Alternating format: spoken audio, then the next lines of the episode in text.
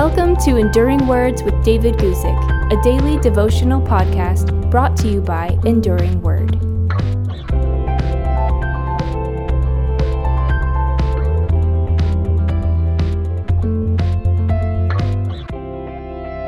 Today, I want to read to you from the Sermon on the Mount and talk to you about getting to the root of the matter. I'm going to read to you the words of Jesus in this famous sermon, Matthew chapter 5, verses 21 and 22, where we read this. You have heard that it was said to those of old, you shall not murder, and whoever murders will be in danger of the judgment. But I say to you that whoever is angry with his brother without a cause shall be in danger of the judgment. And whoever says to his brother, Raka, shall be in danger of the council. But whoever says, you fool, shall be in danger of hellfire. In this section of the Sermon on the Mount, Jesus shows the true meaning of the law of Moses. But this isn't Jesus against Moses. This is Jesus against false interpretations of Moses. Regarding the law, the two errors of the scribes and the Pharisees were that they both restricted God's commands, such as in the law of murder that we see here, but then they also extended the commands of God past God's intention. An example of that would be the law of divorce. But Jesus says here, you have heard it said, because the people that Jesus spoke to had not studied the law of Moses for themselves. All they had was the teaching about the law from the scribes and the Pharisees.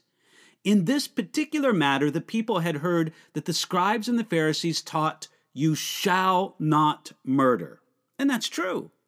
But in contrast to what they heard about the law, Jesus will now proclaim to them, but I say to you. And with this, Jesus showed his authority, and he didn't rely on the words of previous scribes and teachers.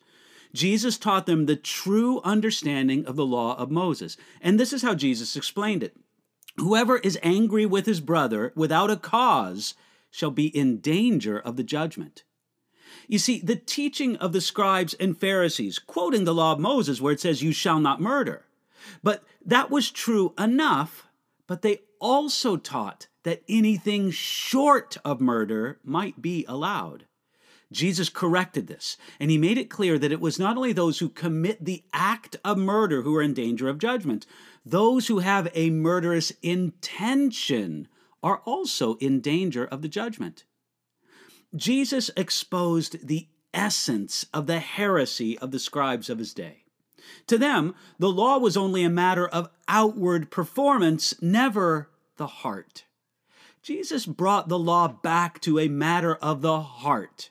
And so he said, whoever says to his brother, Raka, shall be in danger of the council. To call someone Raka expressed contempt for their intelligence. Calling someone a fool, as Jesus also mentioned there in verse 22, it shows contempt for their character. Now, notice, Jesus didn't say that anger was just as bad as murder. It's deeply wrong to think that someone who shouts at another person as anger has sinned just as badly as someone who angrily murders someone. No, Jesus emphasized that the law condemns both, without saying that the law declares that they're both the same. The laws of the people could only deal with the outward act of murder, but God's law also cares about our heart. Jesus exposed those who thought that they could hide behind the law of God, and they thought they could do it concerned with both the fruit and the root. And when we understand that, we come closer to truly understanding the law of God.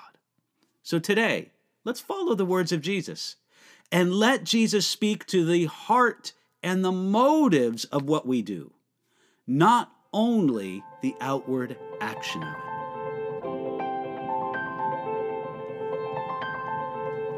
Thanks for listening to Enduring Words with David Guzik. For more information about David's ministry, visit enduringword.com.